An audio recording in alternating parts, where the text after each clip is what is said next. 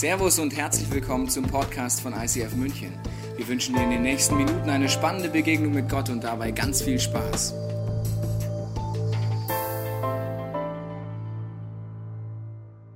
Herzlich willkommen zur Serie Momentum. Egal, ob letzte Woche schon da warst oder nicht, es ist eine sehr spannende Serie, weil es viele Dinge aufgreift, die vielleicht auch gerade dich beschäftigen, wenn du zurzeit gerade die Medien anschaust, die Nachrichten anschaust und du merkst vielleicht auch in deinem Leben, zumindest in Europa, dass im Moment eine Phase ist, wo viele Menschen sehr viel Angst haben.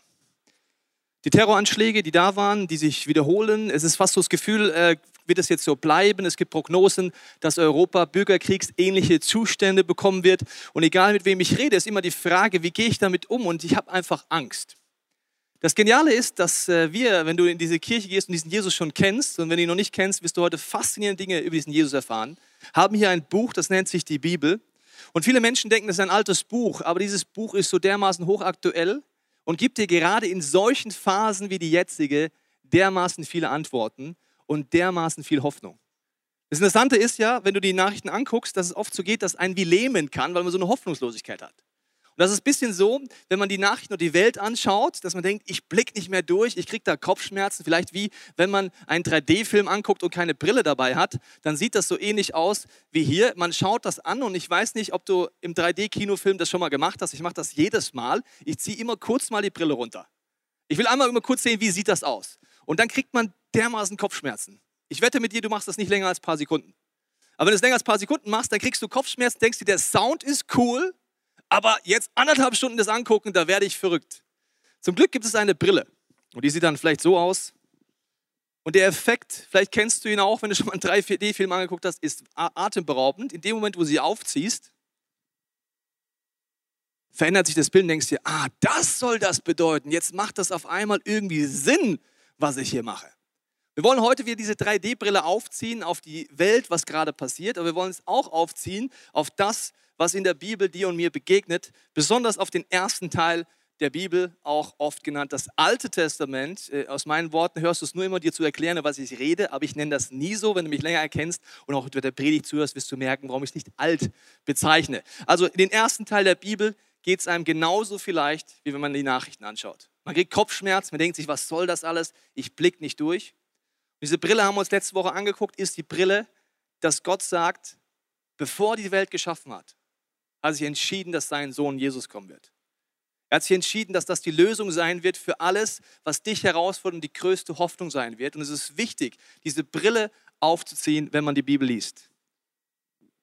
Du wirst auch heute wieder merken, dass alles, was ich dir heute vorlesen werde, auf diesen Jesus hinweist, auf eine faszinierende Art und Weise, die schon atemberaubend ist, muss ich dir ganz ehrlich sagen. Wir haben letzte Woche angefangen mit so Zeichen der Zeit, wo die Bibel redet, wenn das passiert, redet die Bibel über Endzeit, ein Stadium, wo der jetzige Phase, würde ich sagen, die wird noch ein bisschen krasser werden.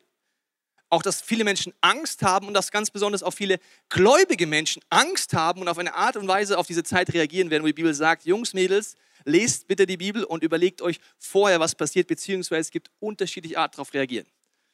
Ich habe euch letzte Woche erzählt, dass es ein Phänomen gibt in der Bibel in Joel, dass es einen sogenannten Blutmond gibt. Ich habe dir mal den Blutmond über äh, Olching mitgebracht, also über München, sehr klein. Achtung, wir schauen mal an, der andere, das ist der falsche, der andere bitte.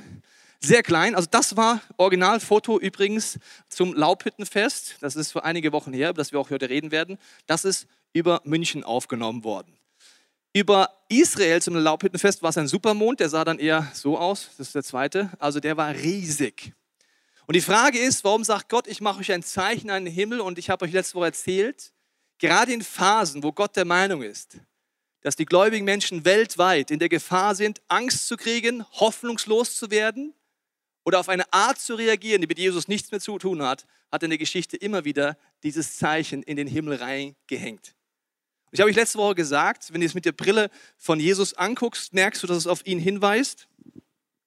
Und zwar, das Blutrote erinnert Menschen daran, dass Jesus am Kreuz gestorben ist. Schauen wir uns heute sehr genau an, was das bedeutet. Weil diese Hoffnung tut Gott so dermaßen groß in den Himmel reinschreiben, weil er weiß, das ist die Botschaft von diesem Jesus, von seiner Liebe und von einem Gott, der rettet und kommt, ist die einzige Antwort auf Angst, Hass und Hoffnungslosigkeit. Und Gott macht so dermaßen große Werbung im Himmel, weil er weiß, wir könnten diese Message verpassen. Wir könnten sie verpassen. Aber du verpasst sie nicht, weil du bist heute hier. Wir schauen uns das heute genauer an, was das bedeuten kann. Weil wenn du mal überlegst, auch gerade was mit dem Terror passiert ist, dass weltweit Hass entsteht, durch diese Anschläge Hass geschürt werden soll zwischen Moslems und Christen weltweit, weil ein paar Verrückte, ein paar Radikale versuchen, wie einen ganzen Glaubenskampf hervorzuschwören zwischen Moslems und Christen. Und das Interessante ist, dass dieser Kampf ein Kampf der Werte ist. Wenn du in Deutschland lebst und das Grundgesetz hast, hast du vielleicht vergessen, wo das herkommt. Das kommt aus diesem Buch der Bibel. Die Gesetze in Deutschland ist aus einem christlichen Land, aus christlichen Werten entstanden. Jedes Menschenrecht. Religionsfreiheit zum Beispiel kommt aus der Bibel. Dass du dich frei entscheiden kannst für oder gegen eine Liebesbeziehung zu Gott. Menschenrechte, die Würde des Menschen ist unantastbar, kommt hier raus. Und jetzt kommt eine Situation, dass es wie ein Wertekampf kriegt. Terroristen fangen an, Menschenrechte mit Füßen zu treten.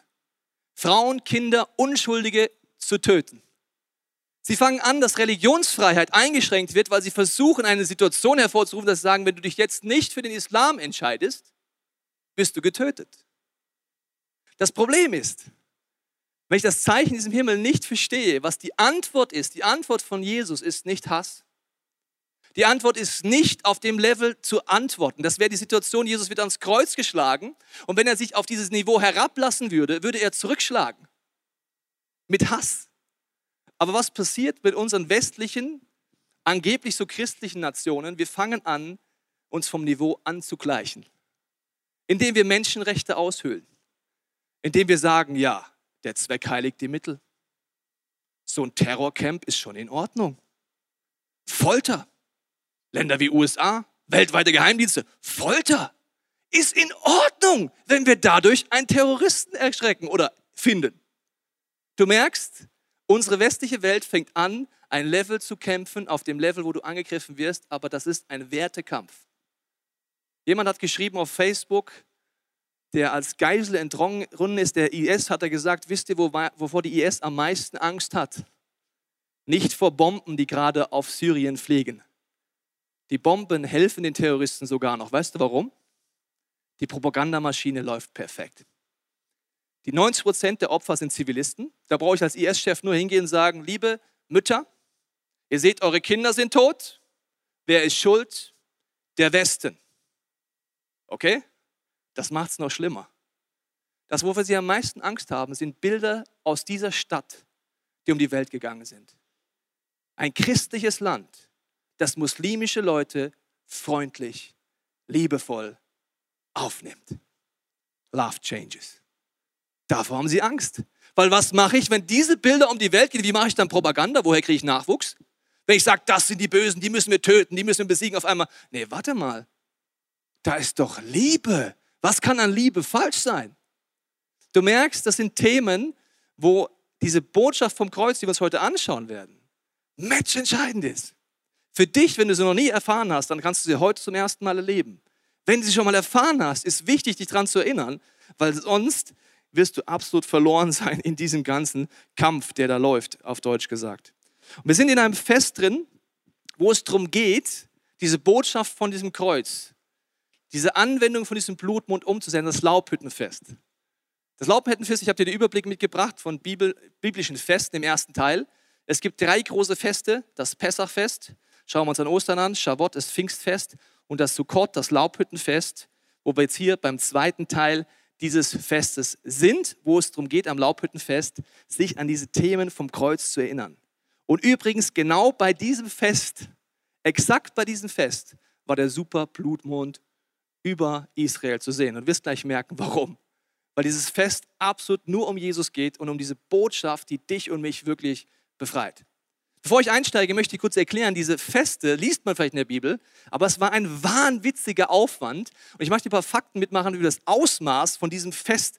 Man sagt zum Beispiel, der erste Punkt ist, wenn sie dreimal im Jahr die Leute nach Jerusalem gereist sind, also das ganze Volk, dann war das ganze Land auf den Beinen. Das musst du dir so vorstellen, dass fünf Millionen Menschen entweder Richtung Jerusalem auf dem Weg waren oder schon dort waren. Ein unfassbares Ausmaß. Der nächste Punkt ist, Gewaltige logistische Herausforderungen. Fünf Millionen Menschen musst du erstmal mit Essen, mit Trinken, mit Sanitäranlagen und alles versorgen. Ich meine, da ist, wenn der Papst kommt, nichts dagegen, verstehst du? Also Papst schafft eine Million. Das sind fünf Millionen Menschen zur damaligen Zeit. Dann ist natürlich neben dem nicht zu unterschätzender wirtschaftlicher Faktor, das hat Geld gekostet, wenn du gesagt hast, ich ziehe los, ich lasse mein Business hinter mir, ich mache paar Tage Reise an Weg, ich bin bis zu zwei Wochen dort und fokussiere mich mit der ganzen Familie auf die Botschaft vom Kreuz und dann gehe ich zurück, also ein riesen Glaubensschritt. Rund um Jerusalem gigantische Zeltstätte, ich meine, Leute musst du unterbringen, ja, also unfassbares Ausmaß. Tempelplateau fast 400.000 Menschen, Security-Fragen hattest du da. Wie kriegst du denn 5 Millionen Menschen da hoch und wieder runter? Musst du erstmal gebacken kriegen. Gestank, ja. Ich meine, die Schlachtung von vielen Zehntausenden Tieren, die wir uns heute anschauen werden, das ist ja ein unfassbares Ausmaß, was da gab. Interessant ist, dass die, die Überlieferungen sagen, dass es keine Aasgeier gab und keine Tiere, die gekommen sind, obwohl das eigentlich hätte passieren müssen. 200 führende Priester, 7700 gewöhnliche Priester, 9600 Leviten, die ihren Dienst im Tempel verrichteten, also ca. 17.000 Pastoren haben da gearbeitet. Ist eine recht große Megachurch, muss ich sagen. Ja. Okay. Zu Jesus Zeiten war Jerusalem seit 1000 Jahren Zentrum des geistlichen Lebens Israel. Das sah so aus. Das heißt, man ist dorthin gegangen und hat sich fokussiert. Und, haben wir noch was? Das war's. Genau. Also das sind die Ausmaße von diesem Fest. Und die Frage ist, warum macht Gott so ein Riesenausmaß, so ein Riesenprogramming, um uns zu sagen, Jungs, Mädels, das ist eine Message, die zeitlos ist und die dich und mich wirklich verändern kann. Und wir sind jetzt in diesem Fest drin, also sind fünf Millionen Menschen da, dieses Riesending ist am Laufen.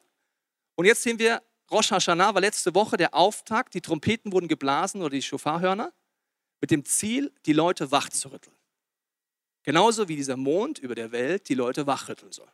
Sagen, Jungs, Mädels, nehmt das ernst, versöhnt euch mit Gott und euren Mitmenschen. Und dann waren zehn Tage Zeit bis Yom Kippur. In diesen zehn Tagen hat man gefastet, gebetet und Buße getan. Zehn Tage lang. Das ist intensiv. Das ist ein Get Free Weekend XXXXXXL mit dieser Ernsthaftigkeit zu sagen, was sind Dinge in meinem Leben, die mich zerstören, wo es Dinge, wo ich Gottes Veränderungskraft brauche. Zehn Tage lang hat man das gemacht bis zum Yom Kippur-Tag. Und das Ziel ist, wenn du es noch nie gehört hast, erkläre ich dir kurz. Das Ziel ist, wo Jesus am Kreuz stirbt, und es weist alles darauf hin, wirst du gleich merken, ist, dass egal, was du mit dir rumschlägst, welche Last, welche Schuld, welche Krankheiten, was dich körper, seelisch und geistig immer krank machen mag, All das kannst du diesem Jesus am Kreuz bringen, weil er sagt, ich sterbe stellvertretend für dich an diesem Kreuz.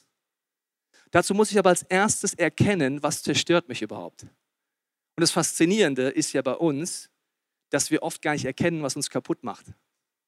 Also musst du dir so vorstellen. Es gab eine Zeit, wo Physiker in Europa geforscht haben. Es gab ein neues Phänomen, das hieß Uran. Keiner kannte Uran. Also hat man sich gedacht, da müssen wir mal rausfinden, da ist irgendwie Kraft dahinter. Damals berichtet man von einer zentralen Forscherin, die Uran in ihrer Handtasche mit nach Hause genommen hat und auch wieder mit in die Arbeit. Uran, wenn dich ein bisschen auskennst, weißt du, keine gute Idee. Atomare Strahlung macht dich einfach kaputt. Das Problem ist, man sieht sie nicht. Das heißt, sie hatte keine Ahnung, dass das sie zerstört, also hat sie es in der Handtasche mitgenommen. Und so ist es in unserem Leben. Oft erkennen wir gar nicht, was uns kaputt macht, weil es vielleicht jeder macht oder alle in München tun oder alle in Deutschland tun, dann merke ich gar nicht, dass es mich kaputt macht. Das Erste ist also, dass ich überhaupt erkenne, was es ist. Und dazu brauche ich, sagt die Bibel, immer wieder eine andere Perspektive, dass Gott sagt, diese Bibel und auch das Volk Israel, was dort drin steht, ist wie ein Augapfel, dass ich scharf sehen kann, was macht mich kaputt und was nicht. Und das ist ein wichtiges Prinzip für dich und für mich. Und das ist ein bisschen so, dass Jesus ja immer wieder sagt, er ist ein Arzt. Das heißt, wenn ich scharf sehe und weiß, was mich krank macht, gehe ich zum Arzt. Das Faszinierende bei dir und bei mir, besonders wenn du ein männliches Wesen bist in diesem Raum oder zu Hause, dann ist ja faszinierend, dass wir Symptome haben können und einfach nicht zum Arzt gehen. Aus bei Frauen teilweise auch so. Ja? Also Symptome zum Beispiel, ah, ich weiß nicht, ob der Magen sich so anfühlen sollte. Der zwickt die ganze Zeit. Der ist die ganze Zeit übersäuert. Das passt schon. Warum gehen wir nicht zum Arzt? Wir haben Angst vor den Konsequenzen, oder? Ist mal also total die krasse Einstellung.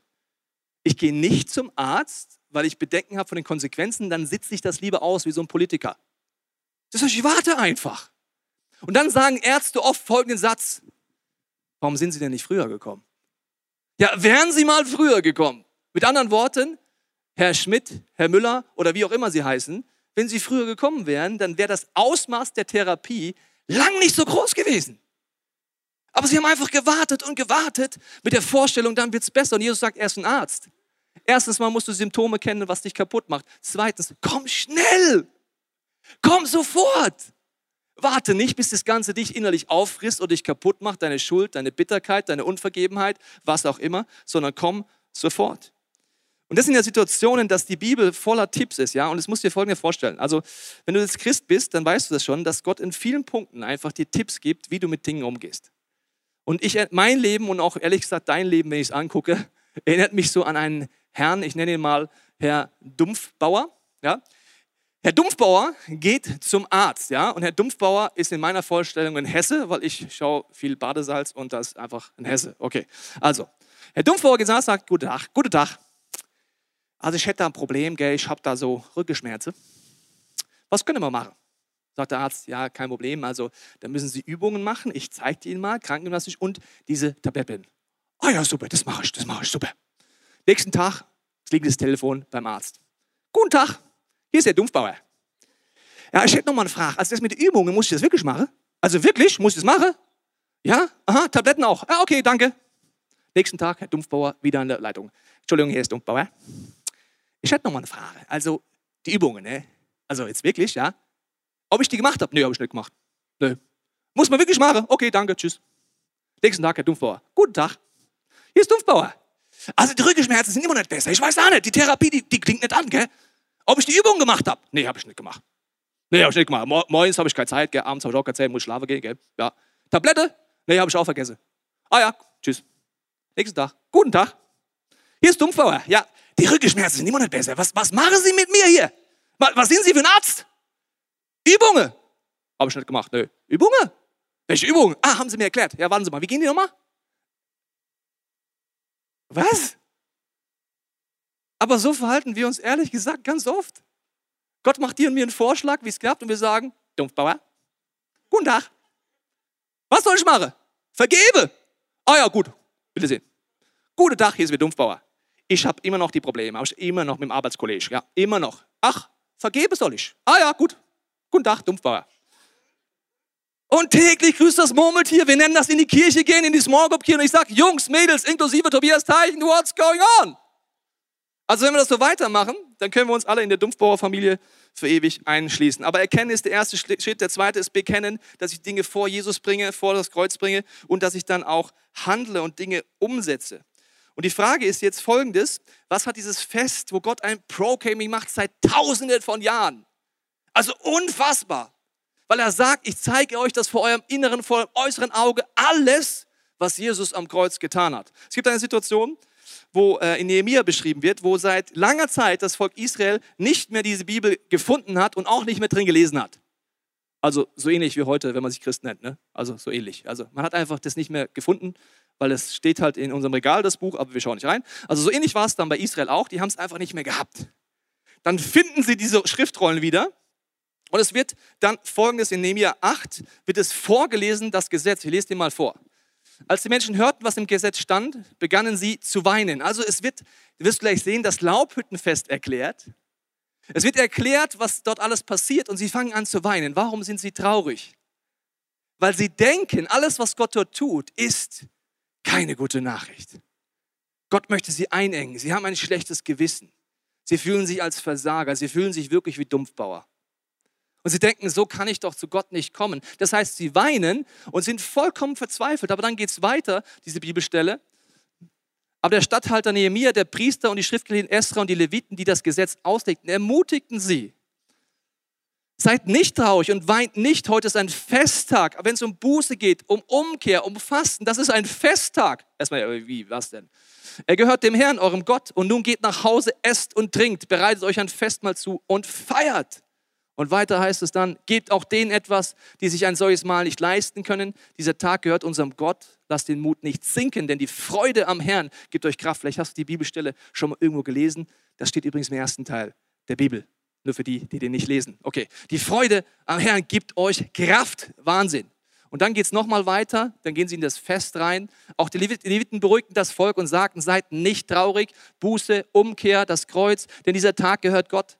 Da gingen die Versammelten nach Hause und feierten ein großes Freudenfest. Zu Hause kannst du weiterlesen und dann fangen sie das Glaubhüttenfest wieder an zu feiern mit allem drumherum. Das heißt, Gott sagt in dieser ganzen Szene, es ist eine gute Nachricht, es ist eine Freude. Und jetzt werden wir das mal machen mit der 3D-Brille.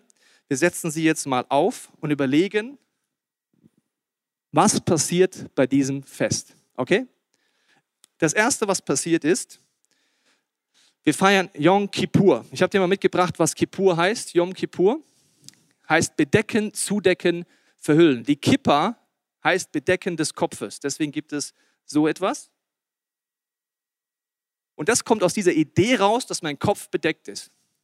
Warum wird das gefeiert? Die Situation bedecken, wenn du jetzt die Jesusbrille aufziehst, weißt du, dass ab der ersten Seite alles auf Jesus hinweist. Es gibt eine Szene von Adam und Eva, gleich am Anfang der Bibel. Die Szene ist, dass die beiden Gott nicht vertrauen und aus Misstrauen raus fangen sie an zu sündigen und Schuld in ihr Leben zu nehmen. Die Folge ist, sie fühlen sich nackt. Ich habe dir mal mitgebracht, wie Adam sich fühlte. So.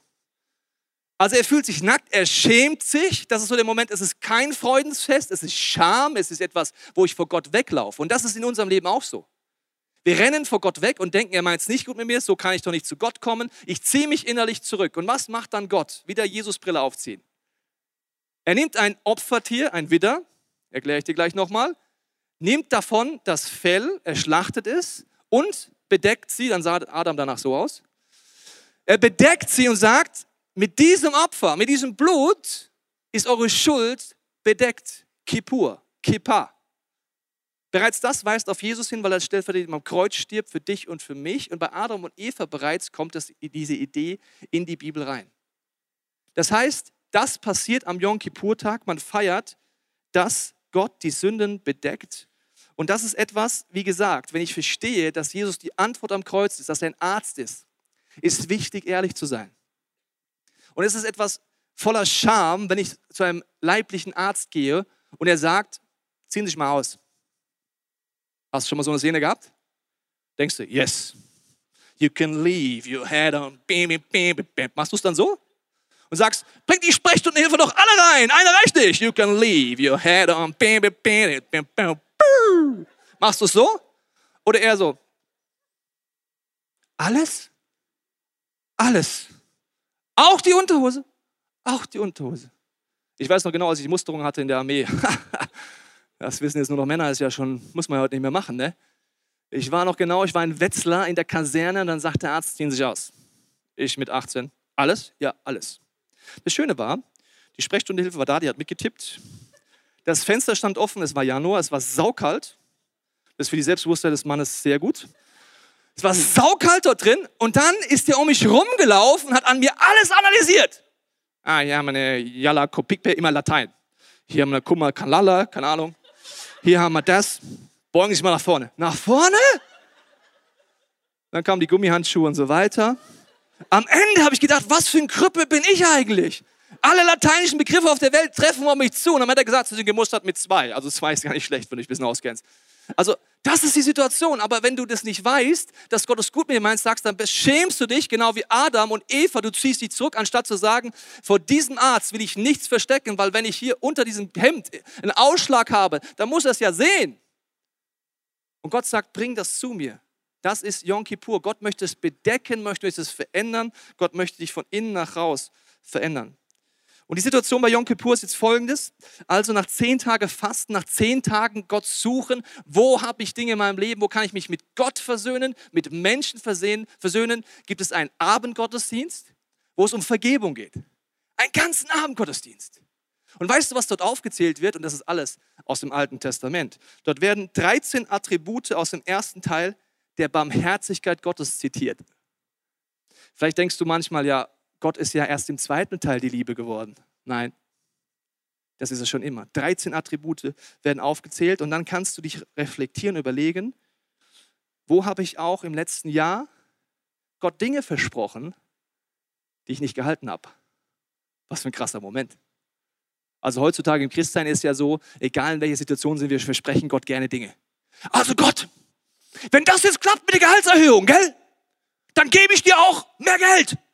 Zum Beispiel oder irgendwas. Oder wenn du mir den Job gibst, dann werde ich. Mann, wir versprechen so viel Gott, gell? Im ersten Teil der Bibel sagt Gott, Jungs, Mädels, wisst ihr eigentlich, wem ihr redet? Versucht man nicht so viel zu versprechen. Also in diesem Fest sagst du auch Gott, du, da habe ich dir das versprochen, nicht gehalten und du kehrst auch da um. Und dann kommt eine Szene, die zur Zeit der Stiftshütte war. Ich habe dir ein Bild mitgebracht.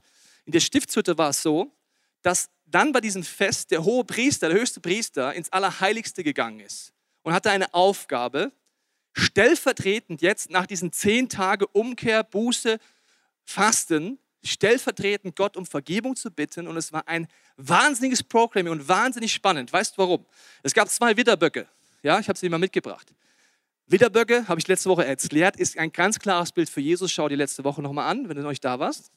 Diese zwei Widderböcke wurde das Los geworfen und der eine, ja, der ist jetzt durchgestrichen, den hat er mitgenommen in den Tempel, hat ihn geschlachtet und das Blut im Allerheiligsten verteilt. Okay?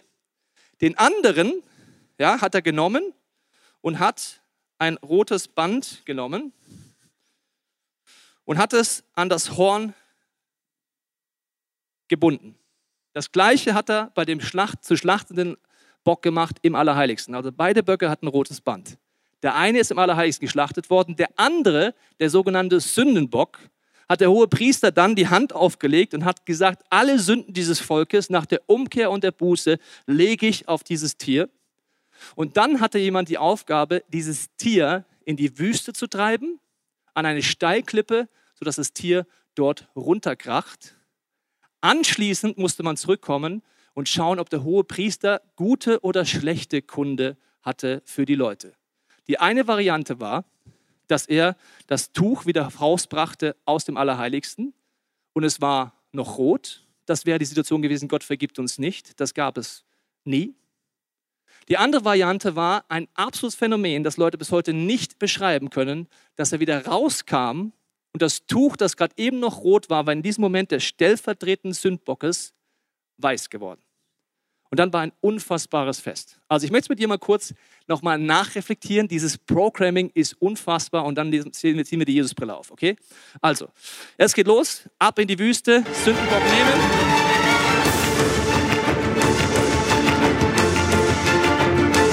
Kommt gleich wieder, muss man die Steilklippe. Irgendwann kommt er an die Steilklippe. Der wird runtergetrieben, der Bock fällt nach unten, hat eine lange Reise wieder zurück.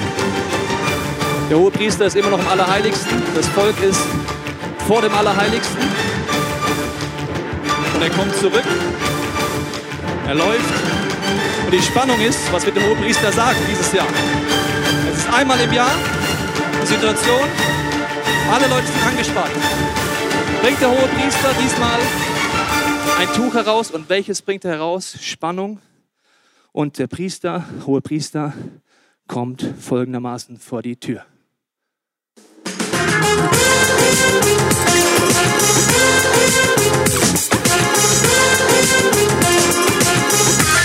Ja, so ungefähr. Also er hat nicht getanzt, aber im Volk war ein Jubel, weil das war ein Phänomen.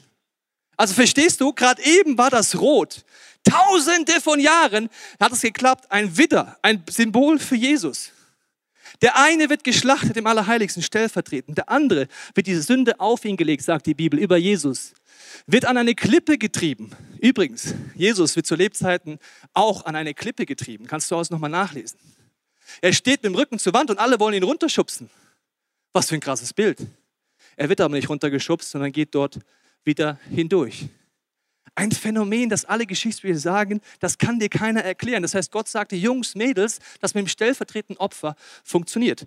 Und das ging ja tausende von Jahren so. Also, nächstes Jahr wieder gleiche Situation. Eines Band hier drum, eins rein und wieder ab in die Wüste. Das geht ja tausende von Jahren so. Oh.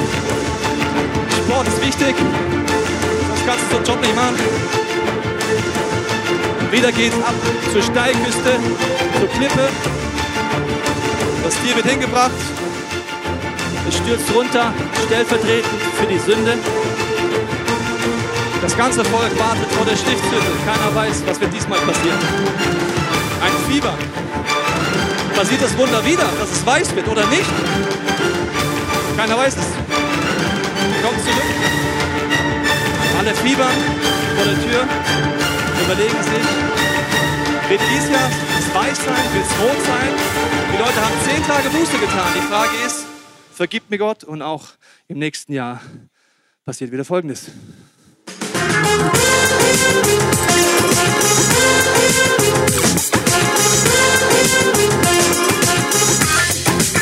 Auch das passiert.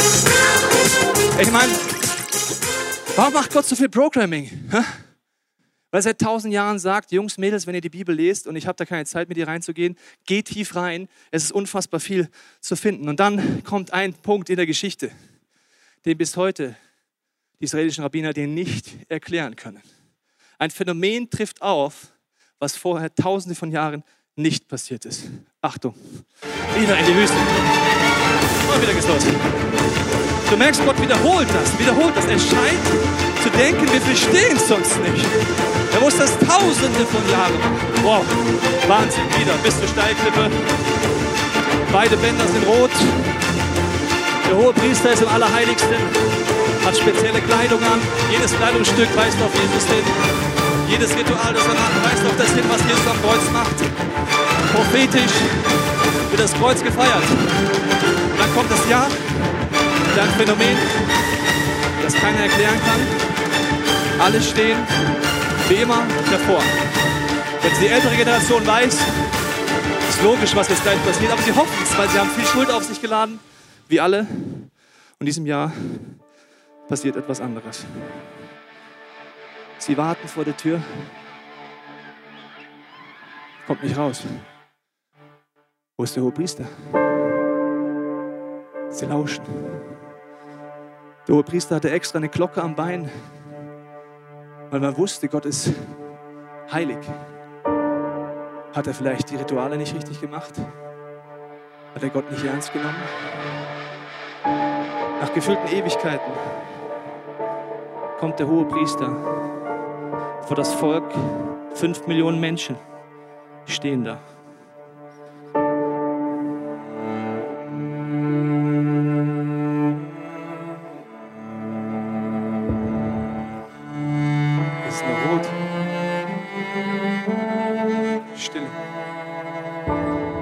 Schock. Hat Gott es nicht vergeben? Die rabbinischen Überlieferungen sagen, wir können dir nicht erklären, was passiert ist. 40 Jahre bevor der Tempel zerstört wurde, hat dieses Phänomen aufgehört. 40 Jahre vor Tempelstörung, das ist 70 nach Christus. 30 nach Christus färbt sich kein rotes Tuch mehr weiß. Das ist eine Situation, wo ein Schock da steht, aber die ähnliche Situation wie Nehemiah und Gott sagt eigentlich, das ist eine gute Nachricht. Weil 30 nach Christus das stellvertretende Opferlamm an diesem Kreuz stirbt, das heißt Jesus Christus. Und deswegen funktioniert das so nicht mehr, sondern Jesus stirbt am Kreuz als stellvertretendes Opfer, als Sündenbock und als stellvertretendes Opfer in einem. Und die Bibel sagt, er ist wie ein hoher Priester für uns, der es für uns gemacht hat. Eine unfassbar gute Nachricht. In dem Moment, wo Jesus stirbt, zerreißt den Vorhang zu diesem Allerheiligsten in der Mitte durch und man kann einfach frei zu diesem Gott gehen. Jeder, der diesen Jesus einlädt in Leben, kann so nah zu Gott gehen. Die Sache ist jetzt die, wenn du das annimmst in deinem Leben, kannst du heute mit mir Yom Kippur feiern. Und wenn du Yom Kippur mit mir heute feierst und es ernst nimmst, wird ein Prozess in dir starten, den ich zum ersten Mal mit 19 Jahren erlebt habe, als ich in Sri Lanka war. Dort habe ich Christen getroffen zu einer Zeit, wo Terroristen jeden Tag fast Anschläge gemacht haben in der Hauptstadt. Ich kam als junger Christin und habe gefragt, habt ihr eigentlich keine Angst vor Anschlägen? Ähnliche Situation wie heute mit der IS in unserem Land. Und sie schauen mich an mit einer vollkommenen Verständnislosigkeit und sagen, warum soll ich Angst haben? Ich, ja, ihr könnt doch heute Mittag tot sein. Wenn du in den Bus einsteigst, was ist, wenn dann ein Terrorist kommt? Was ist, wenn einer um sich schießt? Was ist, wenn eine Bombe hochgeht? Was ist, wenn ihr in eine Kirche reingeht und jemand um sich schießt? Ihr müsst doch Angst haben. Sagen sie, nein. Ich lebe jeden Tag versöhnt mit Jesus. Ich lebe jeden Tag so, dass er wiederkommen kann. Warum? Weil mir es bewusst ist, dass heute Mittag mein Leben vorbei sein kann. Und wenn Gott entscheidet, dass mein Leben in diesem Bus heute endet, dann ist meine Zeit vorbei und ich stehe vor diesem ewigen Gott in einer Dimension, wo ich sowieso hin will. Ich schaue sie an und denke mir, stimmt eigentlich. Wenn wir Angst haben, heißt das, dass wir die vollkommene Liebe gerade nicht in unserem Herzen haben. Wir wollen heute Yom Kippur feiern. Wir wollen feiern, dass Jesus am Kreuz gestorben ist. Wir machen es sehr ähnlich, wie Gott es vorschlägt im ersten Teil der Bibel.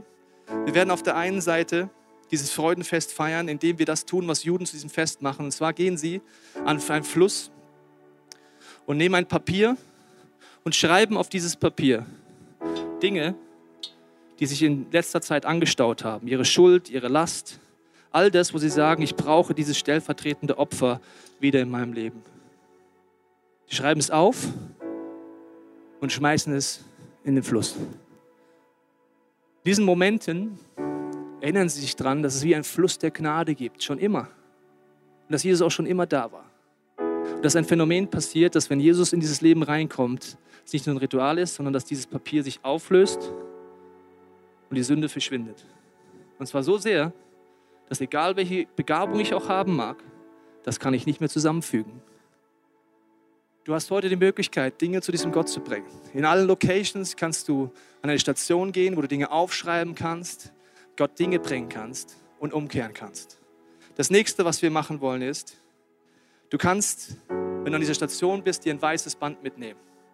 Weil die Symbolik von diesem Kreuz ist, dass wenn Jesus für dich am Kreuz gestorben ist, in dem Moment, wo du es wieder annimmst, sofort das Band weiß wird. Zachariah sagt, auch wenn eure Sünde blutrot sein mag, Gott wird sie weiß werden. Du kannst auch das Abendmahl in allen Locations an, annehmen. Das Abendmahl ist aufgebaut und ist für mich eine geniale Erfindung Gottes. Weißt du warum? Wenn du es bewusst machst, sagt Gott, schmeckt und seht. Ich lade dich heute das Abendmahl mal anders einzunehmen, wirklich zu schmecken. Es gibt einen Geschmack. Man kann es im Mund spüren. Es ist ein Geschenk, dass selbst wenn ich mich nicht so fühle, als würde Gott mir heute vergeben, kannst du es als Entscheidung nutzen, Jesus in dein Leben einzuladen, ihm Dinge zu bringen, dich zu erinnern und sagen, ich möchte es jetzt schmecken, dass du wirklich für mich an diesem Kreuz gestorben bist. Und das, was wir noch machen würden, du hast das Gebetsteam da, das für dich beten mag, wenn du möchtest. Das Entscheidende ist einfach, dass wenn ich jetzt gleich bete, du dein Herz aufmachst. Dass Gott dir zeigen kann, wo möchtest du dich Gott versöhnen, mit Menschen versöhnen? Wo möchtest du das Kreuz neu zum ersten Mal annehmen oder Dinge ganz konkret zu ihm bringen? Und du wirst etwas erleben. Je mehr du das tust in deinem Leben, desto weniger wirst du Angst haben vor Terroranschlägen. Desto mehr hast du einen Frieden in deinem Herzen, dass wenn jetzt die Zeit vorbei ist, ist sie vorbei. Warum? Du könntest gehen. Du willst nicht gehen, aber du könntest es. Und ich möchte jetzt beten und wenn du magst, kannst du deinem Herzen mitbeten, dass heute dieser Versöhnungstag in deinem Leben, dieses Freudenfest in deinem Leben neu real wird.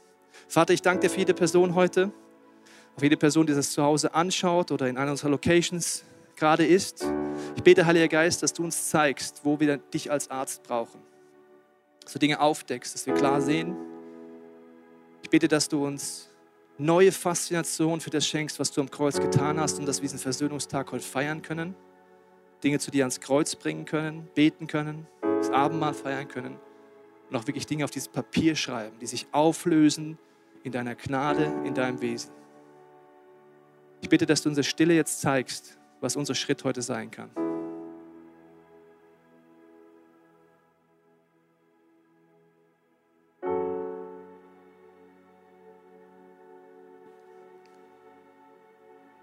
Jesus, ich bin da alle Anklage in unserem Leben. Alles, was dieses Freudenfest uns schwer macht, jedes schlechte Gewissen. All das, wo der Teufel versucht, in deinem Leben diesen Vorhang wieder zu flicken und sagen, du kannst nicht zu Gott gehen. Sprech dir zu, der Vorhang ist zerrissen. Jesus ist für dich am Kreuz gestorben. Er ist wie der Sündenbock, der deine Sünde trägt, wenn du sie ihm auflegst und sagst, ich gebe sie zu dir. Ich danke dir, Jesus, für diese heiligen Momente jetzt in deiner Gegenwart. Amen. Wir hoffen, dass dir diese Predigt weitergeholfen hat. Wenn du Fragen hast, kannst du gerne an info at icf-moenchen.de mailen und weitere Informationen findest du auf unserer Homepage unter www.icf-moenchen.de.